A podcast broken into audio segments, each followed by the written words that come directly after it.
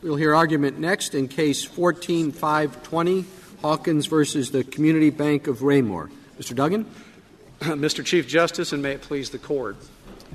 Persons who jointly and severally agree to repay the applied for debt are applicants under ECOA. And that is precisely what occurred here.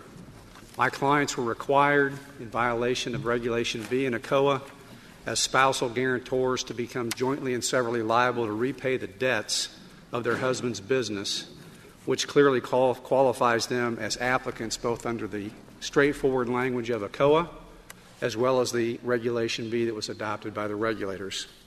In this particular instance, as in many credit transactions, the real applicants in this transaction are not a to be formed limited liability company or corporation, but the persons that will stand as guarantors behind that company. Didn't the Federal Reserve Board originally, I think in 1977, take the opposite position and said explicitly that applicant excludes guarantors.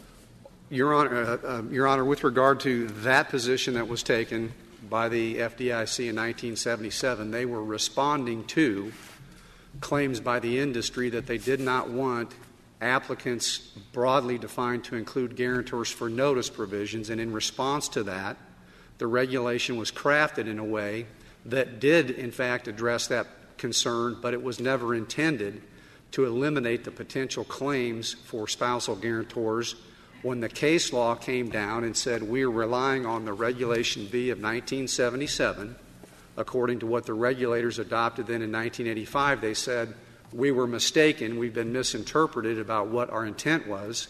We now need to modify the regulation to make it clear that those persons who are discriminated against based on marital status have the right to bring the claim. Do you have to give notice to uh, uh, to guarantors now? No, you do not. Well, how Honor. can that be? I mean, they're either applicants or they're not applicants. Well, if I think applicants, you have to give them notice. I think the saying they're applicants uh, for one purpose, they're not applicants for another. Yeah, and this the agency can make that up. Well, I think the court has already ruled um, uh, in the Duke Energy case that regulators, in appropriate circumstances, can even take a defined term under the statute, in that case, the term modification, and cause it to mean different things yeah. in different subsections. And I never liked that case. Uh, my apologies. Um, uh, what, what happened in this case, Your Honor, was very, very uh, reasonable by the regulators. They came just, out in 1985. Just out of curiosity, uh, why? Well, everybody agrees that PHC development is an applicant, right? Agreed. Why didn't PHC development sue and claim that requiring the guarantees uh, was in violation of the law. At that point in time, the case law that had developed so far and the Regulation B made it clear that the spouses had standing to bring the claim, and the spouses were the ones that asserted the claim. But why, why does it matter if there's always somebody to bring a claim? In what set of cases does the answer to this question matter? I think it's important for several reasons. First of all, spouses who are required to sign uh, jointly and severally with their husbands' businesses and their husbands are going to undertake potential adverse credit uh, uh, consequences in the future. Let me give you an example divorce or death of the primary operator of the business. If the wife has become jointly and severally liable to repay the husband's debt, she then is going to be strapped with his credit profile in a business that she never had any operational authority that she never was involved in and she wasn't an investor on. She was simply required to sign because she was the spouse of the husband.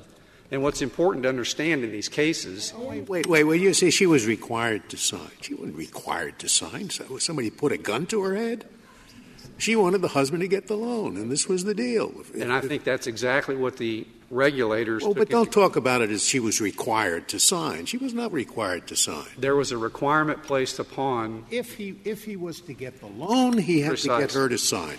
But she was not required to sign. I agreed. She signed the guarantee by virtue of a condition being placed upon the extension of credit to her husband and the lend, and the borrowing entity. And what's important to understand is that in these cases, these borrowing entities, and in this very case, which typifies these small business organizations, that in fact it's never really the to be formed limited liability company that's the borrower, it's always the guarantors. We need to look no farther than Doc 79 7, page 1 to 3, which is the bank's actual approval of this credit application. In that document, which was a part of the trial court record, the bank, in responding to its own internal write up on the operating history of, and the potential for the entity to pay back the debt, it said non applicable. Financial projections of the borrowing entity, non applicable.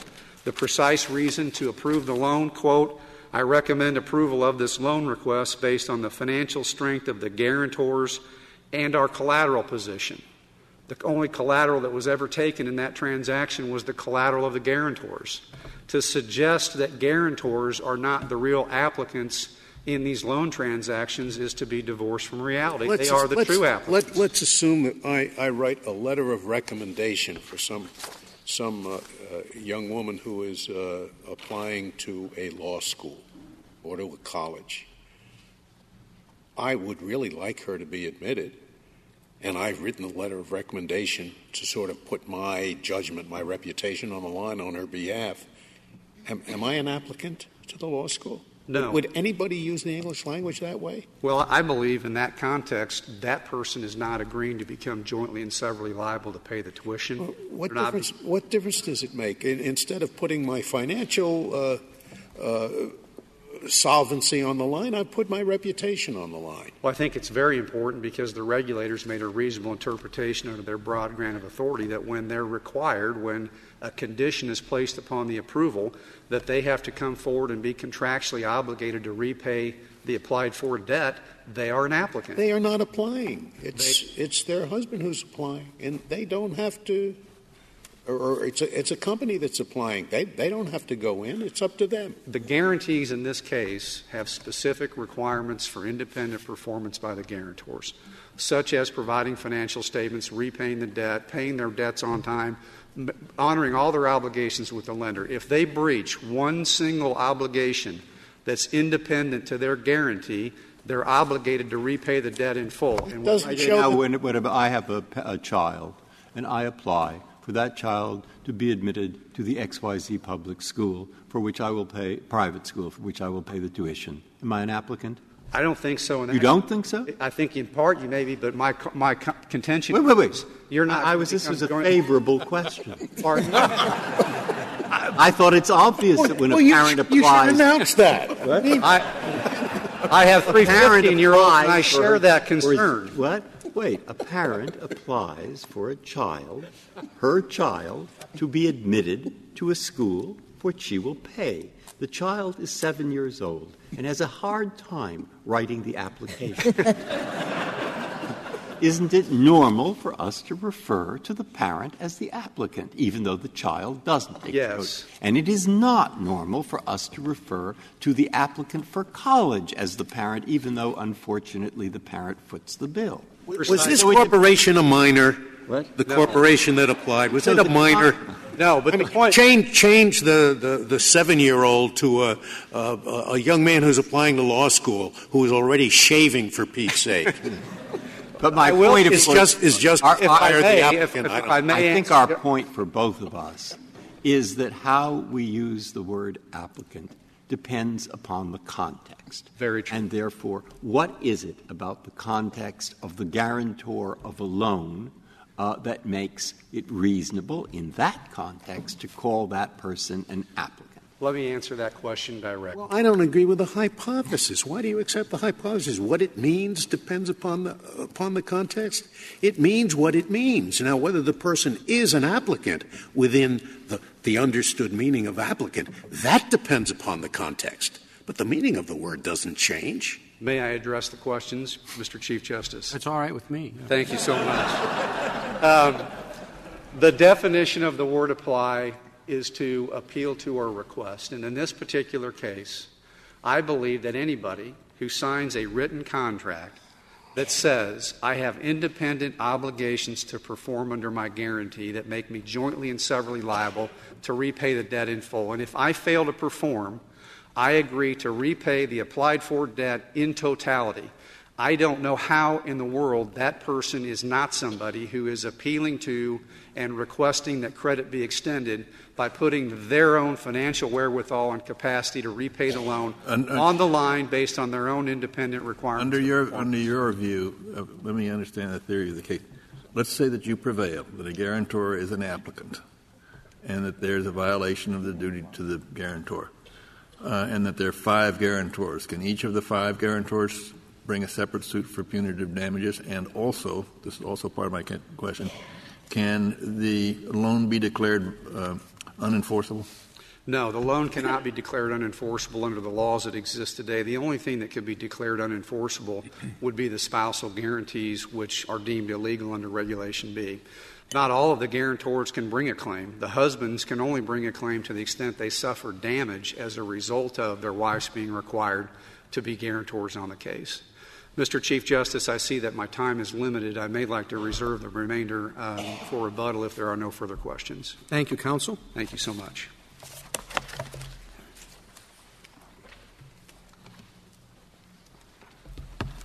Mr. Fletcher? Thank you, Mr. Chief Justice, and may it please the Court.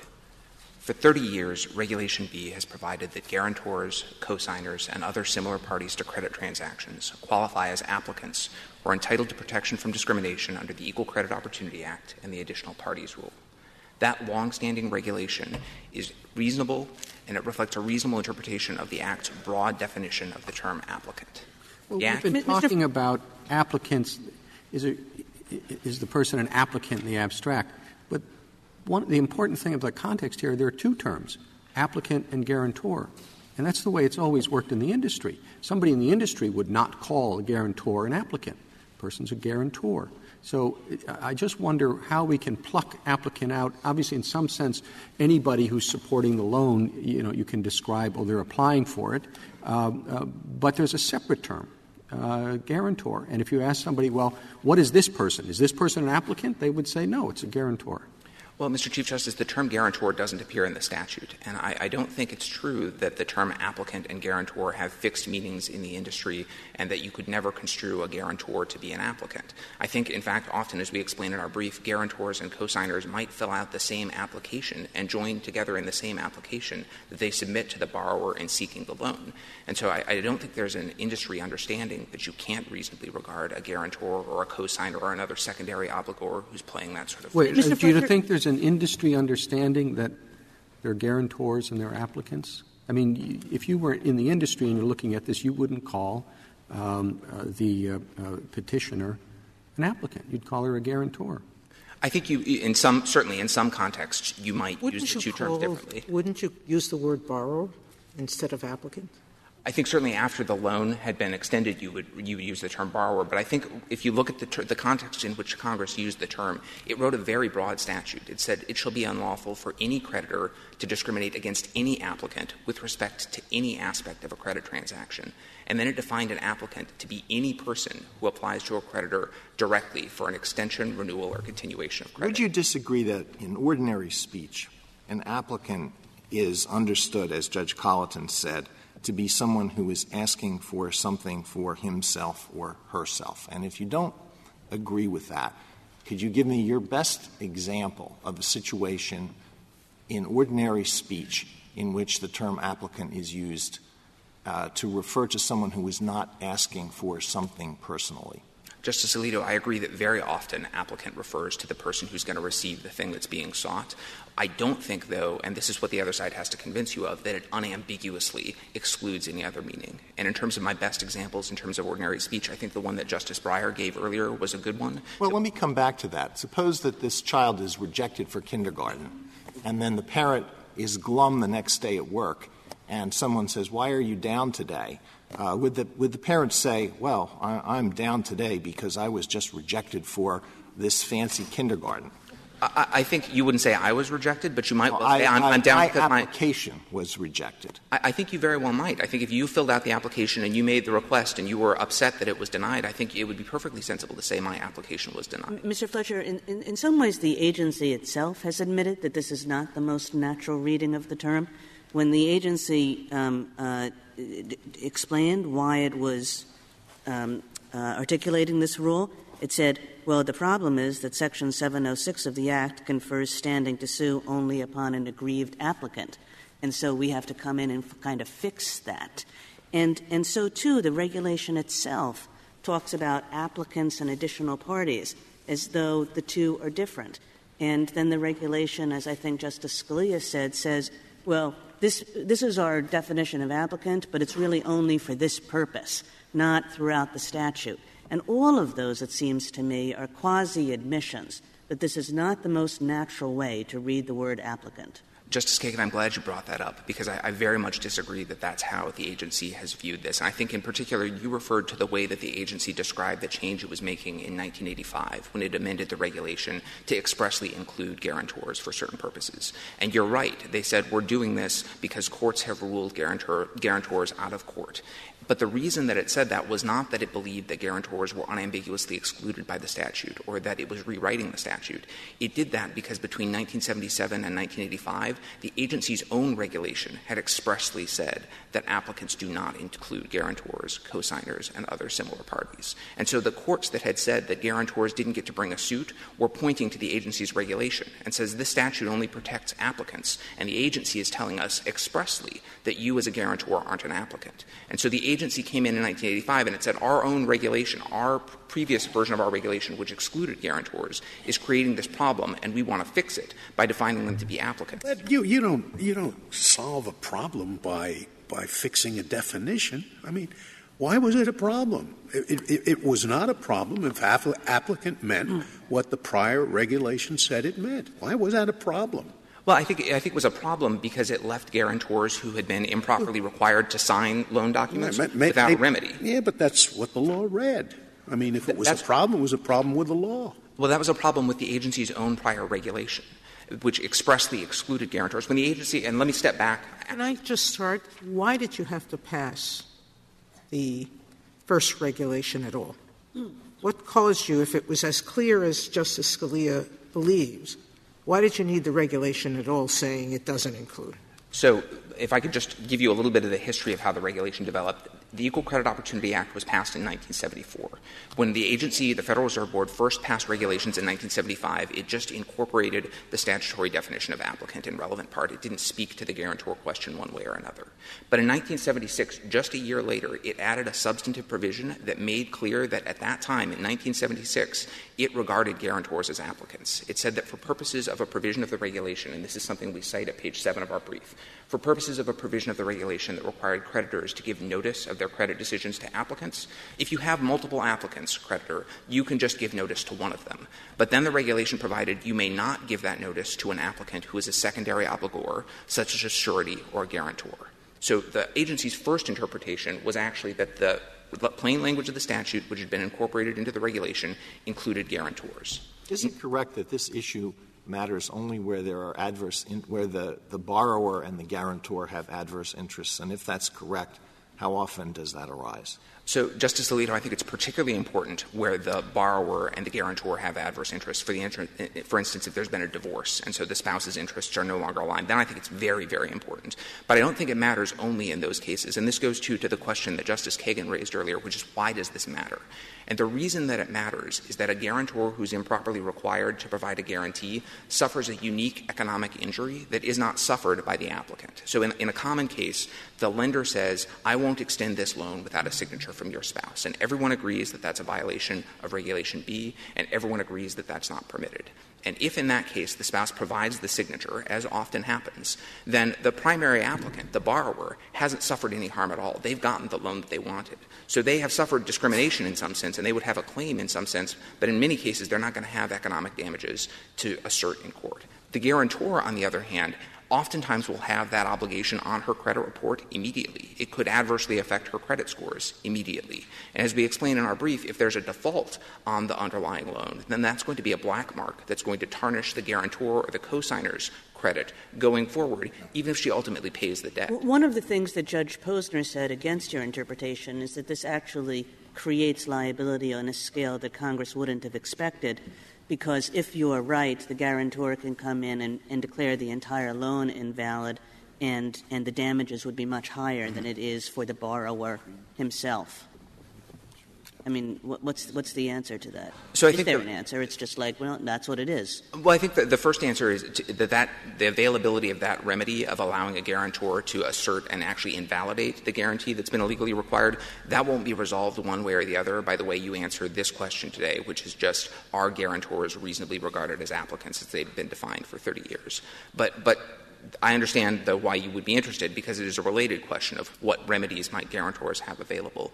And we think the answer to Judge Posner's question in that case is that there's nothing at all unreasonable about requiring a lender that has improperly demanded a guarantee to not be able to enjoy the benefit of that guarantee. As we explained at the end of our brief, that's been the uh, enforcing agency's longstanding policy when the FDIC or the Federal Reserve Board or other agencies conduct examinations of the books of banks and when they find violations of the additional parties rule like this, the remedy that they apply is to require the bank to release the improper guarantee or in cases, and I think this is another important point, Regulation B doesn't prohibit spousal signatures under all circumstances. To the extent that what the bank wants to do is ensure that in the event of a default, it's going to be able to reach specific property that the primary applicant is relying on, it can require a signature from the spouse, not for personal liability, but just to allow it to reach the property that is being relied upon to support the loan. And so if I was just going to say, so in that case, I think the proper remedy wouldn't be to void the loan altogether. It would be to give the lender what it had the right to demand, which was a more limited instrument. I'm sorry, Justice Breyer. Can, can you explain quickly? I'm now uncertain. I've, I've, I accept the point that I could be a rejected application for kindergarten on behalf of my, said I've got that. But what is this actually about? The law says you cannot discriminate against a borrower, for example, for example, by saying that you, the borrower, has to ha- have to have a guarantor from someone you're married to. Right. That's what the law says.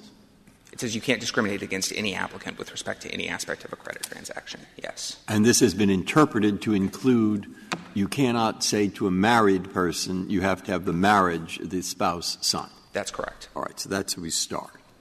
Now, if the applicant were just the applicant for the credit himself, what would be wrong with that? Then you'd say, well, the person who's hurt here among the people, just as if, for example, when you run a train into a, into a wall, uh, there are a lot of people hurt. So, so if the person, namely the spouse, really is hurt, why does, why does she have to be an applicant? Why can't she just sue for uh, harm as a result, caused as a result of the forbidden discrimination?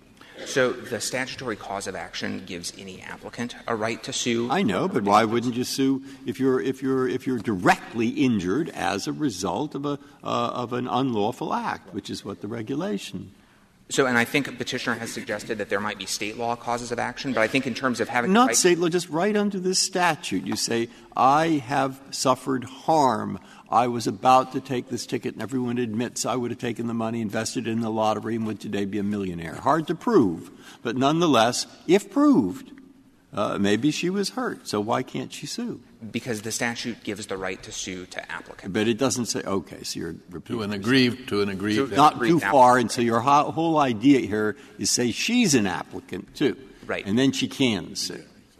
It- She's an applicant. Uh, now, now it seems to me maybe you're pushing the edge of the word applicant as they did intend it in the statute. That's, that, that is a problem. On, on that point, Can you give are an there example? places in this stat in this statute uh, where guarantor and applicant uh, is a distinction that has to be made? In other words, if, and under your view, does applicant include guarantor in every part of the statute? So, in our view, there's no place where reading applicant to include guarantor wouldn't work or would create a problem. What the agency has done when it amended its regulation to include guarantors is it asked for comments on whether there are specific provisions of the regulation that guarantors should be exempted from. And in response to those comments, it decided to exercise its broad rulemaking authority to exempt them and to not treat them as applicants for purposes of other provisions of the statute. So, I, I don't think. Where, where does it get that dis- discretion? I mean, it says applicant in the statute. When it says applicant, the agency has discretion to say, oh, yeah, it says applicant, but sometimes we're going to ignore that. Yes, Justice Scalia. It's under the grant of a rulemaking authority, which is in Section 1691B, subsection A. Which says what? Which says that the Bureau shall prescribe regulations to carry out the purposes of those, this subchapter, and the regulations may contain, but are not limited to, such classifications, differentiation, or other provision, and may provide for such adjustments and exceptions for any class of transaction. But have you got an example, any example at all, from a magazine having to do with finance, from anything you can find? Where, in fact, in the context of financial transactions, there are references to a surety, a guarantor, or a mortgage insurance. There's a reference to such a person with the word applicant. So here's my best example, Justice Breyer. They're on page 24 of their brief, of my brief, and they don't use the word applicant, but they talk about who's regarded as receiving an extension of credit. And this is our secondary argument, Justice Alito. Even if you think that an applicant is only someone who seeks something for themselves, we think a guarantor is reasonably regarded as seeking an extension of credit for themselves. As we explain on page 24 of our brief, for purposes of the Fair Credit Reporting Act, lenders and other banks rely every day on reading the Fair Credit Reporting Act to mean that the same definition of credit, of credit, which refers to the extension of credit, includes a guarantee the authority in the Fair Credit Reporting Act that allows a lender who has a prospective guarantor before him to look at that guarantor's credit report is a provision of the Fair Credit Reporting Act that says you can pull the credit report of someone who's going to receive an extension of credit in connection with the transaction. And we cite there a 2001 letter from all of the banking regulators that explains in detail why it is reasonable to regard guarantors and other secondary obligors as receiving an extension of credit, and why, in fact, that's essential to the effective administration of the Fair Credit Reporting Act. Thank Your Honor. Thank you, counsel. Mr. McAllister? Mr. Chief Justice, and may it please the Court, this is a Chevron Step 1 case. The FRB gets to be the sorcerer's apprentice, but not the sorcerer.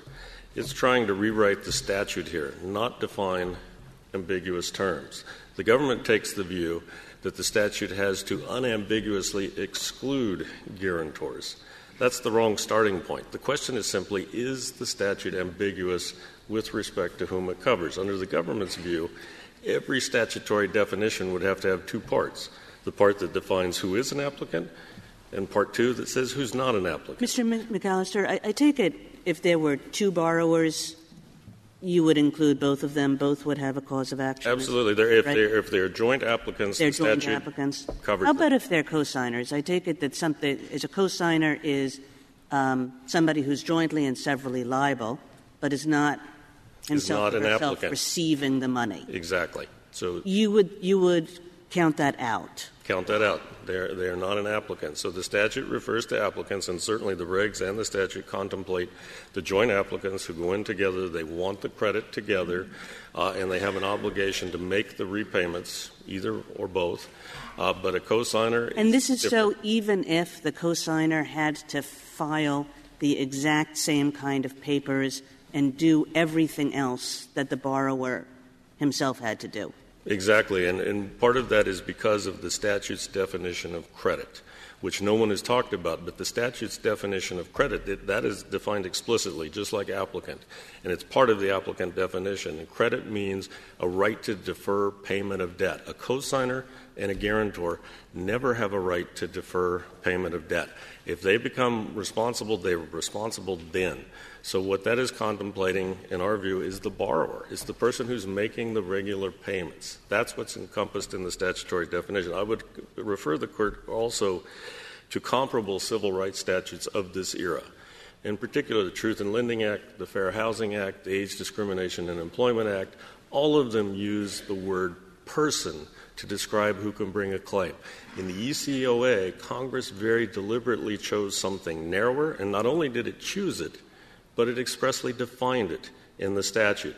And, uh, we describe this as a gateway provision. We don't argue that the Fed doesn't have broad authority in many respects in implementing the ECOA, but what it does not have the authority to do is to rewrite the statutory definition that Congress very deliberately and precisely put in the statute. So suppose suppose that I have a credit card and now I get married and I'd like a secondary credit card for my spouse and I apply to the credit card company uh, for a secondary credit card? Who's, who's the applicant there? Well, I think you are still the applicant there. So even though I receive no direct benefit, the credit is actually given to my spouse now? Well, if they have the ability to charge on the account same as you, then I guess they would in effect become a joint applicant at that point in time.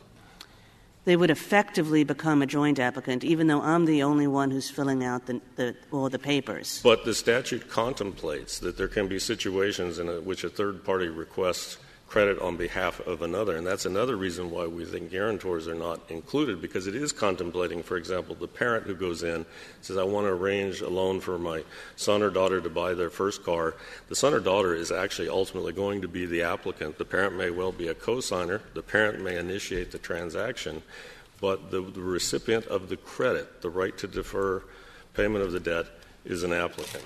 I guess, I guess uh, you know, and, and this is a, a functional point for sure, but it doesn't seem to make a whole lot of sense that suppose a, a lender doesn't want to provide credit to uh, a, a married woman because has all these sex gender stereotypes in the lender's head or, or and the lender couldn't require that the um, that the husband be listed as uh, a, a, a, a joint applicant, but could require that the husband be listed as a co-signer, even though the effect of those two things are exactly the same, which is that it's a requirement that the spouse essentially become joint and severally liable for the loan.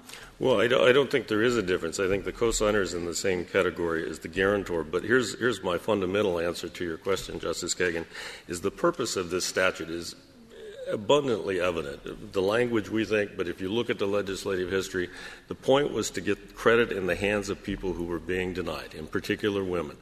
That is the applicant. So the way the statute is, is intended to work and works just fine with the definition of applicant we use is to say when that person shows up and the bank says, up, no credit for you unless a spouse signs, the violation has occurred then. And the discrimination is against the person who wanted to borrow the money.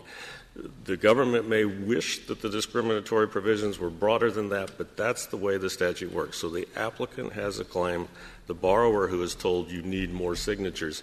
Uh, otherwise, you could imagine scenarios, I think one of the amicus brief spins out one where, say, the person comes in and the bank says, I need, because you're of a certain religion or a certain race, I need 15 guarantors for your. Well, all 15 guarantors can simply say no, but under their view, all 15 guarantors actually have a claim under the ECOA, and that just makes no sense. That's far That- beyond that's what not- Congress. That's not quite accurate, because the only person who's given a right not to be discriminated against is the applicant, an applicant uh, on the basis of marital status.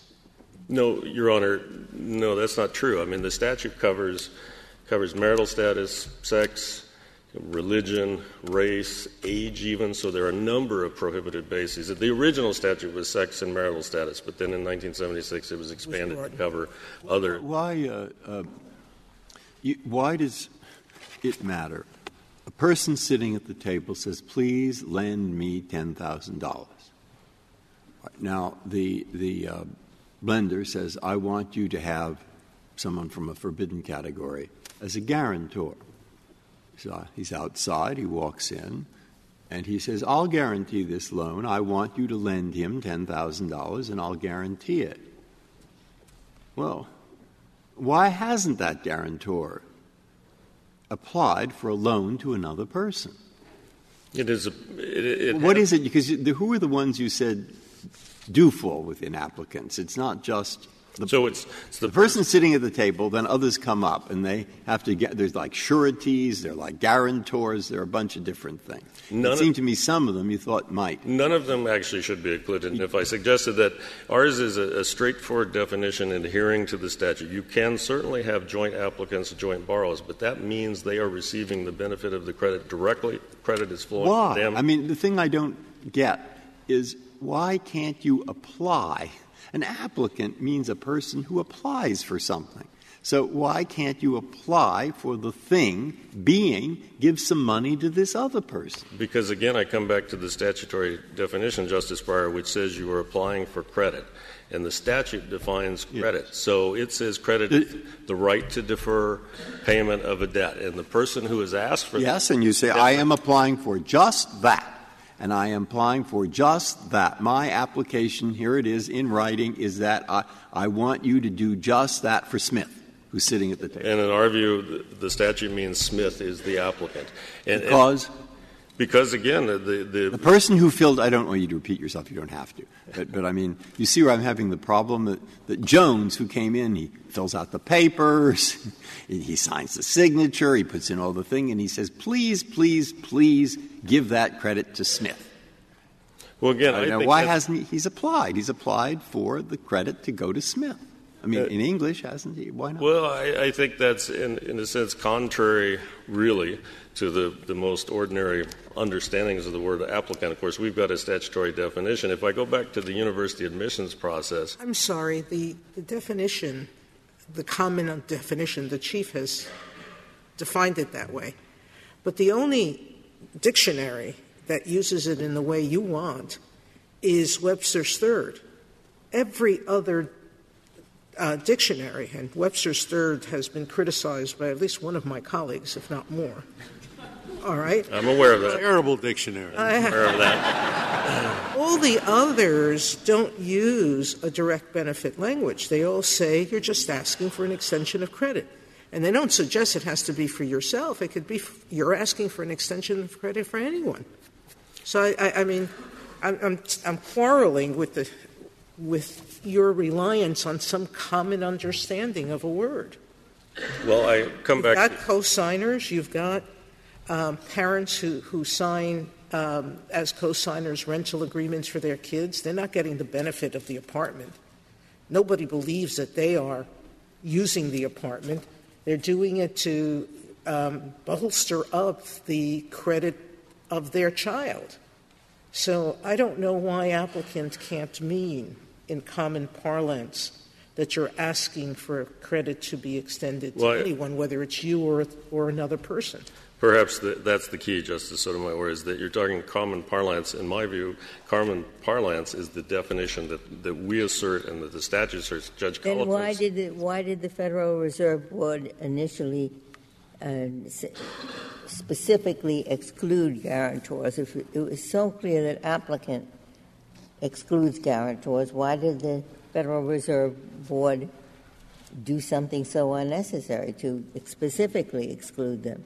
Because I think they created confusion, Justice Ginsburg. So I agree with my colleague, Mr. Fletcher, that there was a reg for a short period of time that suggested in one particular setting, multiple applicants, who do you give notice to? The Fed put in a, a, some language that said, well, don't give to, uh, notice to applicants such as secondary obligors, such as guarantors. The Fed then a couple minutes later proposed maybe we should just make this a general rule that guarantors are included. They took in notice and comment, and a few months later they said, uh, We've really sort of stirred up the pot here. Let's just make clear that guarantors and secondary obligors are not included. And that's why we got the 1976 Mr. Mr. McAllister, in Corbin on contracts, when they talk about guarantees, they say in most cases of guarantee contracts, the offer comes from the guarantor requesting the giving of credit to a principal debtor. So Corbin on contracts is clearly thinks that the guarantor is a requester, is an applicant for credit, and just to a third party, to the principal debtor. But why, why, I mean, that's a pretty, you know, um, credit specific definition of what it means to apply for credit, and including, pretty clearly, guarantors. Well, that's, that, that is a, what Corbin says. But again, I would come back to guarantors do not sign the same document as the borrower. They are not liable in the same way. They have a separate contract with the lender, which the borrower is not even party to the guarantor's contract. Well, and do you think that it's really contingent on that, on exactly which contract you signed? I mean, these folks give you a lot of information. They sign their names to a lot of information. And, I mean, unlike the usual guarantor case where the guarantor is only liable if there's a default. Here, the guarantor is jointly and severally liable, much like a co-signer is. Or at any You're- rate, that- co-signers are jointly and severally Co-signers are jointly and severally And you want to liable. put them in the same box, too, so it doesn't really matter. Right, but that is a mischaracterization. These are guarantees that are not joint and several I liability. know that, I bet we could find 50 like that. This is the uh, collegiate dictionary. Maybe that makes it too simple-minded. But the, the, the uh, it says an applicant, this is very helpful, an applicant is a person who applies for something, all right? We're not making too much progress. But then when we go to apply, the second definition down here is to make an appeal or request. Does the guarantor make an appeal or request? Yes. Especially in the form of written application, he even writes it, e.g., for a job. No, doesn't apply for a job, doesn't have to be a job. You you see, it's a general kind of thing, and we're at step one of Chevron, and we're only talking about whether And we're the language talking- will but bear we're- the meaning. I I assume that that definition would, would cover my letter to somebody urging that person to hire somebody else. I think that's me. exactly I right. would be, I would be an applicant under, under that definition, mm-hmm. which is, of course, absurd. Uh, And two, two things about that absurdity, Justice Scalia. One absurdity Well, is that. he's not asking for money. Pardon? He's recommending someone, but this is about an extension of credit. Right, but still, you'd be asking for the same result that the applicant is seeking. Uh, so, I mean, I take the question in that fashion. But two, two things Well, about it that. It would be a different thing if the statute said, don't discriminate on the basis of someone being a justice. That, It should say you- that, but The that- analogy would work only if you did that, right? But, but what I was going to say is the government concedes that the statute uses, well, in fact, they didn't say this, but I believe the statute uses the word applicant something like 50 times, and only for one purpose do they say this definition should apply. That runs counter to presumptions this Court has long stated that statute is used repeatedly. I thought that the government answered that question differently. I, I thought their position was that uh, if they prevail, uh, their definition of the word applicant to include guarantor apply A applies across the board 50 times, and B makes the act perfectly workable. Did, did, Neither one is, I don't think either now, one you is may true, disagree Justice with, Kennedy. uh, maybe I misunderstood their answer. Oh, I don't think they say that it would apply across all 50 uses. They said we could change it, and actually they're suggesting they could have 49 other definitions of applicant. Every time it's used somewhere else in the statute, they could define it differently for that purpose. Can, can you give me exa- an example of where it would be uh, really contrary to a sensible interpretation of the Act to use the term app, uh, Well, for guarantor example- applicant as synonymous, other than for what we're talking about here? Well, for example, giving notice uh, of adverse action. I mean, the agency itself has said a guarantor cannot be subject to adverse action, and yet I you would have. I frankly don't believe why that makes the statute unworkable. If I'm a guarantor of someone's debt, I want to know when they're in default. Because Well, I'm going to call them up and, and start, if it's my child, I'm going to start browbeating them. Um, meaning, But you- I don't know what the, the rationale for that was, whether I agree with it or not, but why does it make it unworkable? Well, it, it would. It, it's not just that, Justice Sotomayor. It's not just at some point down the road. It, usually, this is focused on the application itself. So again, if you had the case of multiple guarantors, the bank turns down the borrower. Then they're under obligation, if you take that view of the statute, to notify everyone who had any connection to the transaction. But the mm-hmm. agency has long said that is not required. Uh, the agency's commentary, if you look at if you look at supplement one, the interpretations of the regs and other commentary by the agencies, except for this purpose, the agency always talks about guarantors as different than joint applicants, co-borrowers. No one in the industry would think of these two things as the same. To come back to the Chief, Mr. Chief Justice's point, a bank would not say a borrower is equivalent to a guarantor. Not even close. They're two no, very they, different they certainly things. wouldn't say a borrower is equivalent to a guarantor, but the question is whether an applicant is equivalent. They would say the person who wants the credit, the applicant, is not the same as a guarantor. So why- The entire idea of a guarantee contract, right? What, why is a guarantee agreement even enforceable?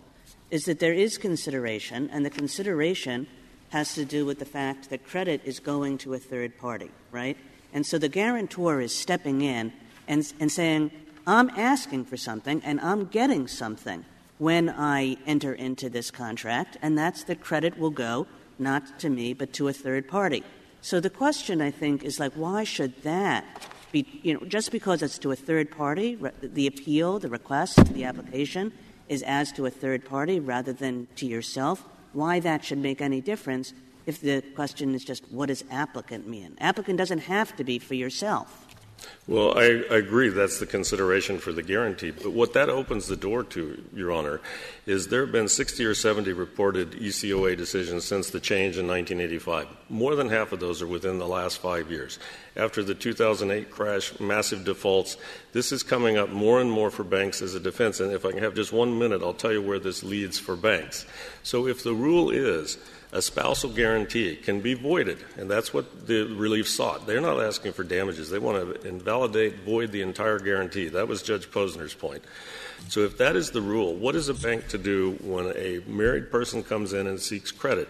Well, one thing the bank may do is say, only secured credit because I cannot rely on any guarantee. I can't even rely on a spousal guarantee if the spouse says, I want to give the guarantee. Because when this goes in a bad direction and it's time to collect, then years later that spouse may do what these spouses have done and say, I was required to do this. This was a violation of the statute. And at a minimum, the lender is then engaged as this lender has been in extensive litigation costs just to even try to resolve the situation. All of that leads to lenders are going to be less likely to want to, to lend to married couples except if they are uh, secure in their loans, and that may mean you have to put up assets, a guarantee no longer suffices. Uh, and it may mean you have to get more guarantors because they can't rely on the spouse. None of that furthers the purpose of the ECOA, which was to get the credit in the hands of people who were at that time being discriminated against. So the, the fundamental problem with Reg B is it opens the door. And now that the lawyers have discovered this provision and are bringing it up regularly, uh, it will have a dramatic impact on the credit industry. Uh, on, on, on, the on the question of uh, uh, the guarantor entering a contract, just as the borrower enters a contract, the two contracts are quite different. The, the borrower enters a bilateral contract. I promise to pay back the money if you pro- uh, with interest if you promise to lend me the money. The guarantor is, is asking for a unilateral contract. The guarantor is just saying, I make no promises, but if you lend money to this person that I'm guaranteeing and that person defaults, I'll make good. That's, that's a unilateral contract, which doesn't bind the, uh, uh, the lender at all. It's if the lender chooses to do that, I'll stand good for the, for the default. The two contracts are quite different, and in, in that respect, uh, uh, you, you can't call both, both of them applicants just because they both, they both have contracts. Of course, they both have contracts. I agree with that, Justice Scalia. Uh, and unless the court has further questions, I would ask that you affirm the decision of the Eighth Circuit. Thank you, counsel. Uh, Mr. Duggan, you have four minutes. Thank you, Mr. Chief Justice, and may it please the court. I think the primary answer to talk about uh, to start with is these guarantees are not simply guarantees of the performance of the borrower. They are separate, independent performance required by the guarantor under the guarantee. The guarantor must pay its creditors on time. The guarantor must provide financial statements to the lender. The guarantor must uh, fulfill all other obligations and any other agreement that the guarantor has with the lender. If the guarantor fails to perform any one of those single independent requirements of performance under the guarantee, the guarantor agrees to repay the debt in full. There is could separate ask, performance. Could, could you respond to counsel's last point? What, why would a bank ever uh, decide to give a loan with a spousal guarantee? I'm why, not sure. Why would, why would, a bank ever do that? Yeah, there's several circumstances. Number one, husbands and wives can come under the regulation safe harbors as joint applicants contemporaneously and say, we want joint credit. It's only a violation of the act if the lender, once an independent spouse comes forward and says, I want credit, says, as a condition to me extending you the credit you want, you must bring your spouse along. The second thing is, I think this regulation has got to be the easiest regulation to comply with ABC 123. There's safe harbors under the regulation.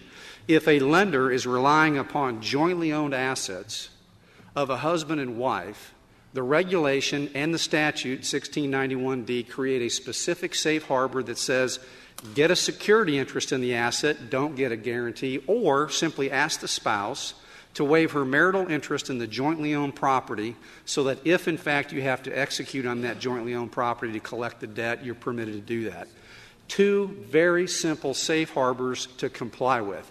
What they don't want you to do is to strap the spouse with the potential adverse credit in the future where she has to use her income or her earnings or her ability to get future credit to pay off either a divorced or deceased spouse. One of the rationales makes a ton of sense.